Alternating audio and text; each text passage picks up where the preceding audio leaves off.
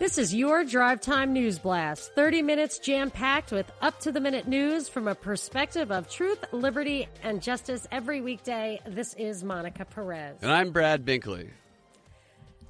There are a lot of big stories today. I kind of want to hit the Yovanovitch story again from yesterday. I found out something pretty interesting about it.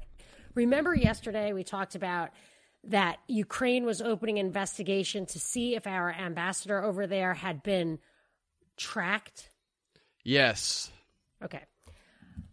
That continues to be in the news. It was in the Wall Street Journal today. And as I said, it's kind of hard to find original information. Like, you have to keep clicking through. This is coming from, and it really features in the impeachment story. So the impeachment, what Chuck Schumer said is we have to have witnesses. We have to continue this investigation because there's been this blockbuster information from Lev Parnas. Yeah. Right? Okay. When you look at that, it is 38 pages of the most indecipherable, meaningless text and WhatsApp stuff. I mean, indecipherable and meaningless, okay? Yeah. Except for what is clearly decipherable is every once in a while, there's a notification, like a screenshot notification, that these communications are all end-to-end encrypted. Okay, so I don't know. I'm sure some tech guy can tell me why the Department of Justice and Apple cannot figure out how to see if the Saudi shooter in Florida communicated with anyone on his phone. But end-to-end encryption is not all it's cracked up to be in all cases, is my conclusion. But that is not what's so interesting about this story.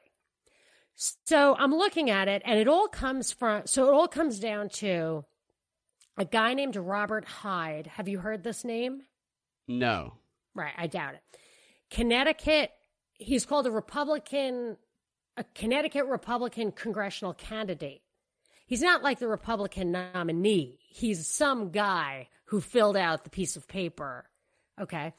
And he engaged in these communications with Lev Parnas that said, and it didn't even say specifically Yovanovitch. It just said, she is near the embassy. I'll let you know if she gets tracked, if she moves, like I'm tracking her, okay? So when I read these basically indecipherable text exchanges, I didn't know if it was Yovanovitch or not.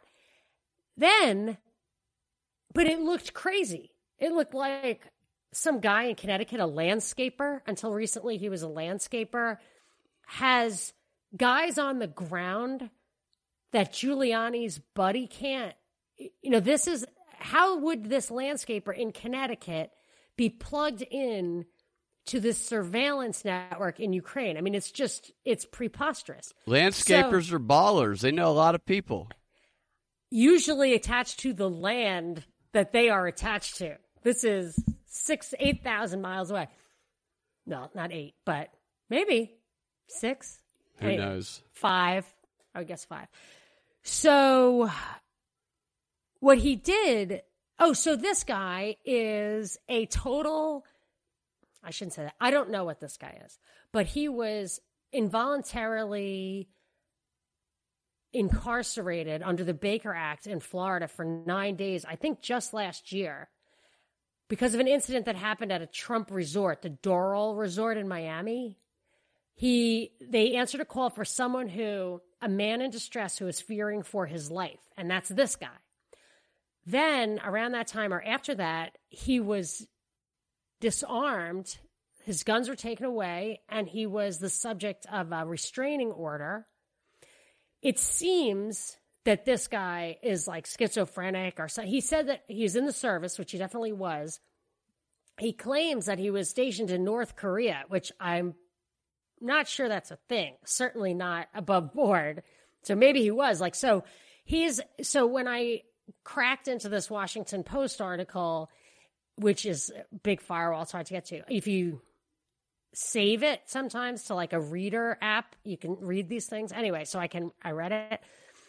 It really goes into what appears to be like a schizophrenic guy. But if the Washington Post is publishing that, then I wonder if his claims, which is he really is being followed and tracked and set up, are true. But there is something very, very fishy about this. And in any case, the quote evidence that Yovanovitch was being shadowed are these indecipherable texts. It is not believable that they didn't investigate Pizzagate. Right, but Ukraine, which has a lot of the FBI, you know what I mean? Yeah. But Ukraine, there's no chance that this is being investigated. And similarly, the FBI is being called in to investigate the Area 1 whistleblower about the Burisma hacking. Those guys are NSA and CrowdStrike. It's the same group of people doing the same investigation as 4 years ago. What do you mean? When they got those people in to investigate the hacking of the DNC server that they blamed on Russia. Actually, I do think that what Giuliani and stuff was doing, when they go back to where before Biden announced he was running, when he was still kind of saying he wasn't running, that's when all this stuff started. And it seems to me, I mean, pretty clear that what they were trying to do was counter the Russia collusion arguments with the Democrats actually were the ones who interfered in 2016. Yeah. Now, that's what it seems like the whole Giuliani thing was over there. But I would take it another step, because I don't believe that was – I think there was collusion between the Republicans and Democrats here. Like, I don't think this was – like, you can talk about three-dimensional chess, but – I don't think anybody at that level really had the gloves off. That's my gut feeling. But this whole narrative then takes on a much larger purpose. And I continue to think more and more that your tripwire stuff about the election, 2020 election, as being the pivotal moment, the trigger for a kinetic or non-kinetic war with Russia, as the guy calls it, that's what this is all about, because it's all about election interference. It's all about Republicans versus Democrats bringing in foreign entities. I don't believe it. I don't believe that there was a knockdown drag out. So what does that leave me wondering? It leaves me wondering this whole thing. And I don't, Giuliani does not actually strike me as smart as, you know, people say he is. I think he's venal, I think is the word for it, like just like open to bribery and self-serving. Yeah. And that's what these guys seem like too. So at that level, those guys are probably just in it for their own nonsense. But the bigger picture here, I'm not always thinking that these conspiracies are kind of really mass orchestrated years in advance, but some of them are. And this one being the most important psyop of the moment, you know, of maybe the decade or of this era, if it comes down the way those guys said it, if it's the tripwire, I mean, that's big, right? You're going to plan for that, and you're going to plan in different directions. Yeah. You're going to have different things, Russian collusion, Ukraine collusion. You know, you're going to have a lot of things that do it. And maybe this folds into my observation that basically everybody is... that all presidents and presidential candidates in the 21st century, or the second, whatever, third millennium, have been of questionable legitimacy, from the hanging Chad to the kingpins in Ohio to the Kenyan birth certificate to Ted Cruz being Canadian, Hillary having illegal votes, Trump having Russian collusion. It's all about the elections being... this whole system not working right. I just feel like this is really a big picture, like really, really significant thing. Yeah, I agree. I think it's all roping back in to solidify even further Russia as the big bad. And on the other front, we have Iran, with the conflict over there continues to push forward. So I think you're right. I think the election is being set up to fail, so to speak. In that they're going to say that Trump won because of all of the interference, all of the racism, and democracy's done. Take to the streets, and then whatever chaos unleashes, I guess we'll find out next. Yeah, who knows? But I see everything as headed towards a fundamental restructuring of our legal architecture, which is what Chernoff called for. Like that's, I mean, I really think that's where we're headed. And in no small part by globalist legislation like the USMCA, which passed the Senate, get this, passed the Senate in a vote, 89-9. That was close. 89 Just throw your microphone on the ground. Is that what happened? Yes, I'm mad. 89-9. What is the point of having two parties when they claim, if you read the Constitution, the wording is one of the only places in the Constitution where I think the wording's a little tricky, where it says like treaties supersede the law. They are the law of the land. You have to infer that clearly it cannot import legal weight to a treaty that the Constitution itself does not have. Yeah. So a treaty should not be able to violate the 10th Amendment, whatever. It gets a little tricky, but to me, USMCA is totally unconstitutional. And everybody got together backslappingly to celebrate the end of the United States as we know it. Well, so that might be the case, but I will say I now know USMCA better than I have since we've begun talking about it, because I saw a clip of Trump yesterday explaining to the crowd, it's USMCA, it's like YMCA, USMCA. And He did. Oh, my God. And I said, oh, my gosh. Now it's in my head. Right. I know it now. And he goes, not like the previous one, NAFTA. Wow. That's pathetic. Good. Well, I mean, and clever at the same time. I did want to give a Russia-Putin update. So, by the way, I actually, in folding into that, like, democracy is dead here thing, I heard this. Once I hear something emphasized twice, I'm like, okay, there's a reason. If it's coming from different directions, that I guess any kind of, if you get out of line in the Senate during this impeachment process, you suffer the penalty of imprisonment. Really? So I'm just wondering who gets to go to prison. I don't know. I can't wait to find out, though. I mean, I really feel like somebody gets to, like, oh my gosh, let me be the one. I wonder if Predict It will have some odds on who's going to go to jail, who's going to go to prison. Yeah, I don't know if it's like taking your phone out, or I think it's speaking out of turn. Adam Schiff, if somebody speaks out of turn, just steps over and pulls out his brass knuckles. Yeah, I don't see. He's a congressman, so I don't know if the rules will apply to him. That's right. I mean, I don't know. He's a manager, though. He's an impeachment manager. Yeah. I don't know who the imprisonment applies to, but I thought that was interesting. Let me just tell you the Russia-Putin update.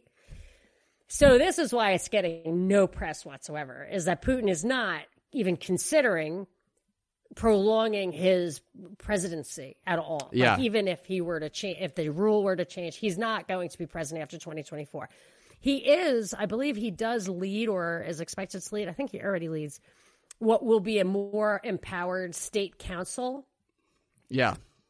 And that will continue his role. Shit, I mean, I think Russia needs him. You know what I mean? Like, I think that they are lucky to have him. But, you know, I'm so skeptical. I could be wrong. I mean, I've been there a couple of times, and I've had English-speaking tour guides and stuff who hate him, think he's a mobster and an oligarch, which he may well be, but I think he's their mobster and oligarch, which, you know, is a nice change of pace. Yeah. I think he's actually Russian and not strictly globalist, but I mean, it could go either way. I really don't know. He doesn't out the big psyops, which to me is, you know, probably a tell. So he did nominate and was confirmed Mikhail Mishustin, who was the head tax guy, as the prime minister, which lends itself to the kind of technocracy over, which is what some. You know, between socialism and fascism, those big government, tyrannical dictatorships things, they all assume good faith effort. Like I was saying, like Putin is Russian, you know, it all assumes that, because once you're a traitor, that power doesn't work at all, which is why you could argue that monarchy is actually, next to anarcho-capitalism, the self-ordering society, monarchy is the best, because you get your head chopped off, you want to give it to your kids, you're more likely to be aligned with the larger family of your country.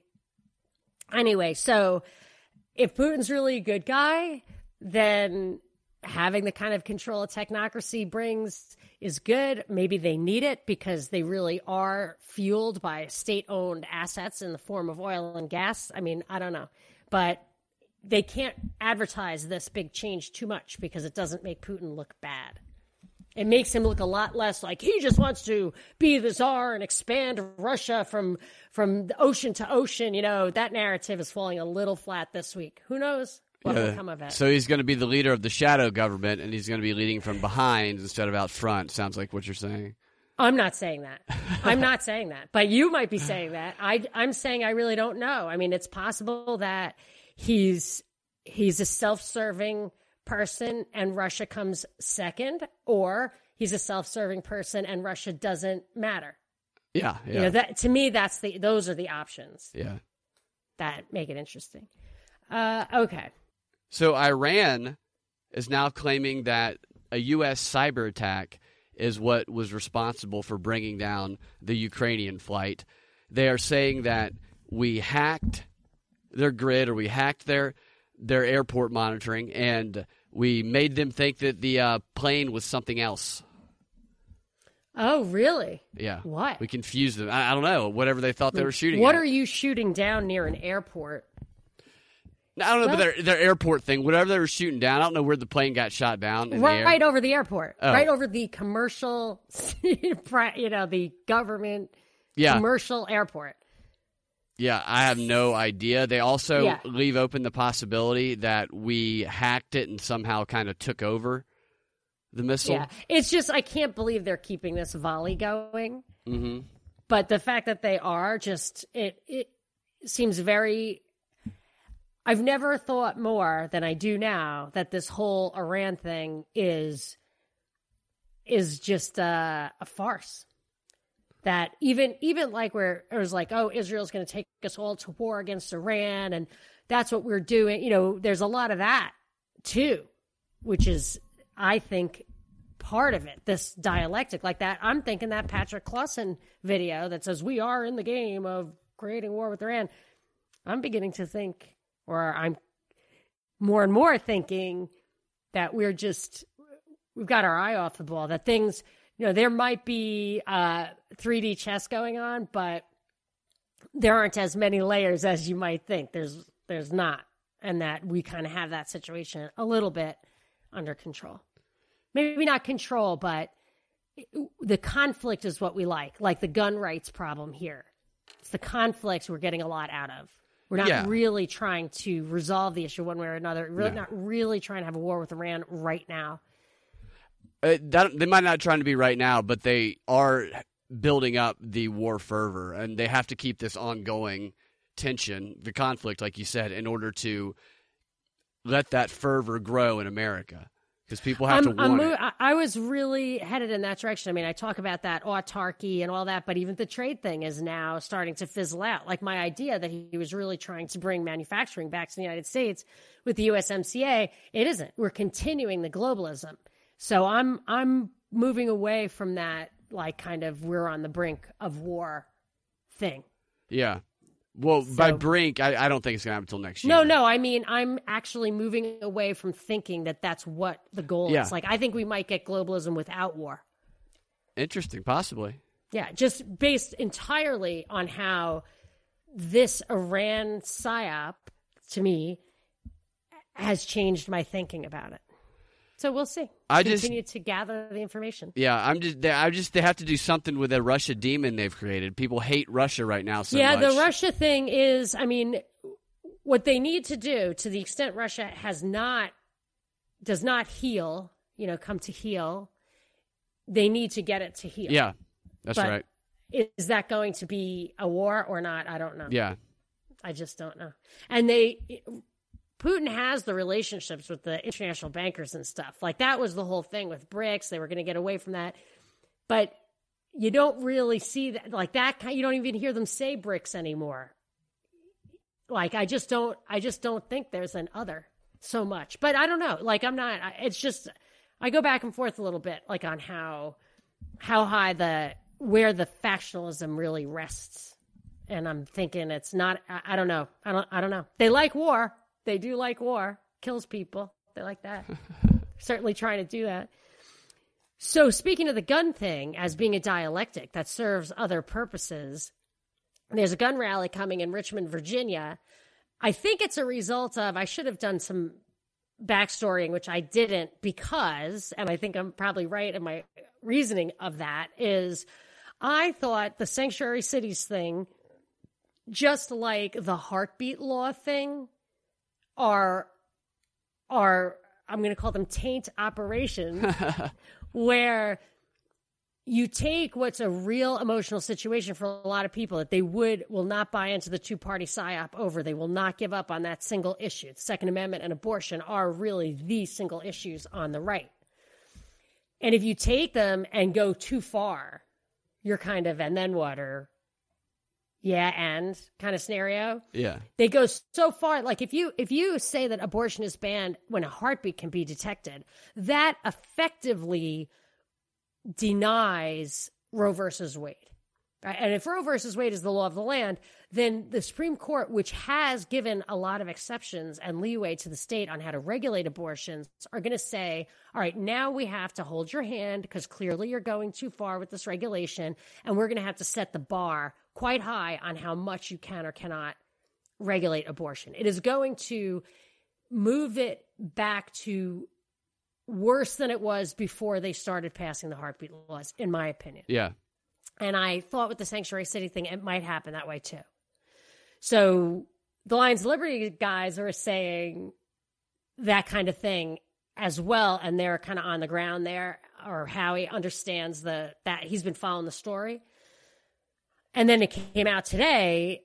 And I think Howie said he's worries about a false flag there. And of course, you know, that is what those things are. They gin up this white nationalism, and they create these nutcases, and they act like that's real. So the entity that's big here is called, it was a white nationalist organization created in 2018 called, took me a minute to understand why this was weird. It's called The Base. Yes, The Base. I saw that. Do you know what other organization is called The Base? It's a Islamic terrorist group or something like that? Yes. In Arabic, The Base, which is short for the database, is Al-Qaeda. Right. Al-Qaeda. That's right. I thought that was a bit odd myself. Kind of funny. Yeah. Kind of funny. So they have this white nationalist organization what they're doing, why I think it's a taint op, is that they take gun rights advocates and they make the front people for it crazy, dangerous racists who only want guns to establish a quote white ethno state. And this is a foreign concept to America, which is a voluntary melting pot. I know people yell at me for that.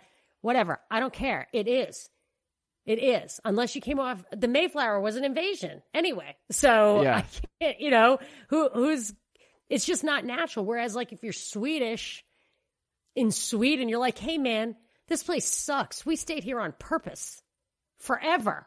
You know what I mean? Like I could see them saying, why are you sending Somalians and Iraqis here? But we have a different situation anyway. I mean, maybe I'm completely off base there, but I think it's obviously artificial. A couple of things that I was absolutely flagged in the story I was reading. One is a word that we've talked about before. They are advocates of accelerationism. Yeah, I saw that. So they go to start trouble on purpose, which otherwise would seem stupid and counterproductive. But, oh, no, we got this. We're just going to blow the whole thing up. That's our plan. Okay. Which, by the way, was Cloward and Piven's plan. They were the ones who invented it in the 60s to get everybody on welfare so that it's like Obamacare. That must be what Obamacare was about. The get FBI told them the plan.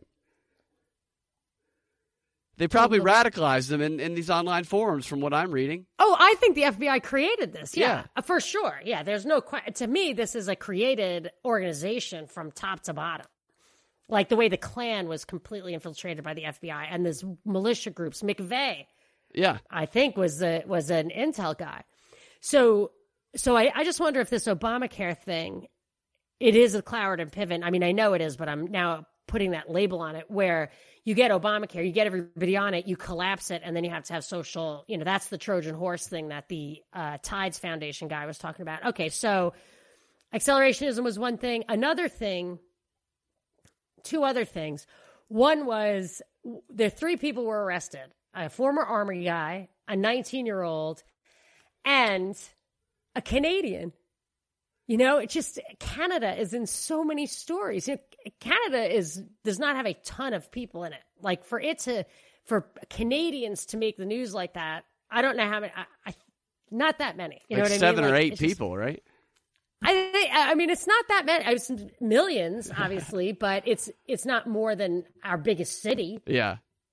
So the other thing so I just feel like Canada is always, and I think the guy was charged with illegally transporting an alien. And I think it must be the Canadian guy.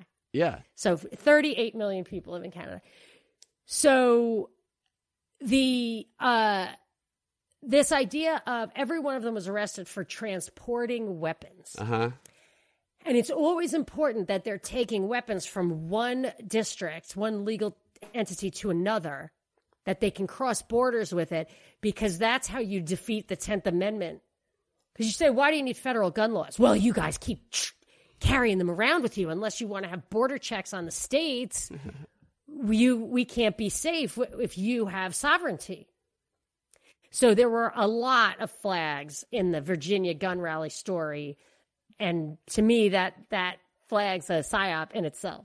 I think so as well. That story sounded like, to me, all the other stories where an agent goes in and poses as an extremist in an online forum, and they supply the ideas, they supply here's what you need to get, they supply here's what you need to do and when, and then they turn around and they arrest him and say, look, we thwarted a terrorist attack. And I flagged another story specifically because it reminded me of these stories, but for a different reason. There's a story out in California where a couple who moved in, they started getting robbed right after moving into their new home in California. And they got super vigilant. And what they started doing after the first couple of times is they started leaving a bicycle outside unattended, baiting thieves to come steal their bicycle. And when the thieves would come and try and take the bicycle, they would jump out and beat the hell out of the thieves. They did this. What state was this? California. Wow. They did this over like a 4-month span. In Texas, I think you can do it. And they at least 4 people, they gave them non-life-threatening injuries, and they arrested these two, this couple, and charged them with conspiracy and aggravated assault, I believe it was. And I'm going, the FBI does this all the time. Oh, yeah. They bait people, criminals. They do entrapment, and the reason they don't get – it's out of control now, in my opinion, why John DeLorean got off and Tommy Chong went to jail is that they have so many laws, federal, state, whatever. You can one single action, they can pile on a bunch of different infractions with a bunch of sentences and act like and threaten you with consecutive sentences. So you would never fight. Like, they are after Lori Loughlin. I mean, they are punishing her for fighting back. And citizens are behind punishing her for fighting back. She's wasting our money. I'm like, she's not wasting our money. Mind your business. They're wasting our money. Yeah, anyway, how dare she defend herself. That. Right. From government attack. She didn't do anything. Anyway, whatever. But they can entrap people now because no one will fight back. With like a 98% conviction rate, nobody's fighting or 98% plea bargaining rate, basically. Nobody's going to fight back. I do have a little comment on the school prayer. If you want that. Let's hear it. Do you want to wait? Okay. Like we have a minute. Oh, this was a top story yesterday, despite that USMCA passing. This is what Trump does, right? Anybody who he was elected on against TPP, against globalism. So his base thinks that he's into like nationalism, you know, insular, whatever. Something happened to the right. And Irving Kristol decided to do this. And I read it in his book, Neoconservatism, the Autobiography of an Idea. He said, we have to embrace the religious right or they will start their own party. So, but I think it was even more sinister than that. They took the religious right in. They take these, like, they create this white nationalism thing. They bring identity politics to the right, and they create a right that's like a European right that wants that the right. The word right really just means conservative. Conservative means wants the past. Here, the past was an old, capital L liberal democracy. It was a libertarian past. So conservatives were libertarians. In Europe and stuff, conservatives are like monarchists, tribalists, feudalists, because that was their past. So it is not natural for our right to be this way. And they have displaced the small government right. So there's nobody there to defend small government. The right now gets appealed to by the power that the government can use. So he says he wants nationalism. He wants to use his power to put trade restrictions on all this kind of stuff, which is not a small government notion, but his base likes it. So they're not going to like the USMCA. So as a distraction, he started talking about he wanted to put in these laws about or clarify the regulations on school prayer and in public schools. And he said, so one of the things is that a local school has to tell the Department of Education if there's a complaint about a kid not being able to exercise his religious freedom in school. And they can't have forced prayer, but they have to be able to form prayer groups and all this kind of stuff and express their religious beliefs in schoolwork and that kind of thing. But for me, why is what's happening in public school? Don't send your kids to public schools. Public school is a den of iniquity. You know what I mean? It's a place where they brainwash kids intentionally on principles that I'm assuming this is for Christians. Christians should detest. It's immoral. It's wrong. It's political brainwashing. Why are they care? The prayer in public school. School should be school, and it's not. It's brainwashing. But even if it is, forget the prayer stuff. You shouldn't be penalized for your beliefs. But I think this was a distraction, and it's just evidence that people on this new right think of how to control government and use it in their favor rather than the real answer is abolish public schools. Let us choose our own schools. Give us our money back. And if you want to give people stipends or vouchers or whatever because they're too poor to have school that's welfare, then that's fine. Just leave it at that. But don't control what it is, which is the same thing with healthcare. We have Medicare, we have Medicaid, we have healthcare for poor people. The Obamacare question is simply a question of making people who have a choice have no choice. Amen to that. Abolish public schools. I'm all on board with that. Right on. Totally. They're poison. They're now teaching children news literacy, but they're teaching them not to not understand the news. Exactly. You guys can find your Drive Time News Blast every weekday afternoon at thepropreport.com or your favorite podcasting platform with the Propaganda Report podcast feed. Oh, and I believe it is Friday. It is Friday. So I think it's a good time to thank all our patrons and all the people who contribute. I don't know if it's called subscribe. Yeah, subscribing. People who subscribe on Patreon. And it really helps a lot, keeps us going, gives us hope. We love also when people give us good reviews and share the show. But we're very, very grateful to the people who support our efforts. Many, many thanks. And if people want to join that club, how do they do it, Binkley? They can find all the links to Patreon on thepropreport.com. You can also donate through PayPal, which is also, the links are also on thepropreport.com. And I will put them in the show notes as well. Guys, have a great weekend. We'll talk to you next week.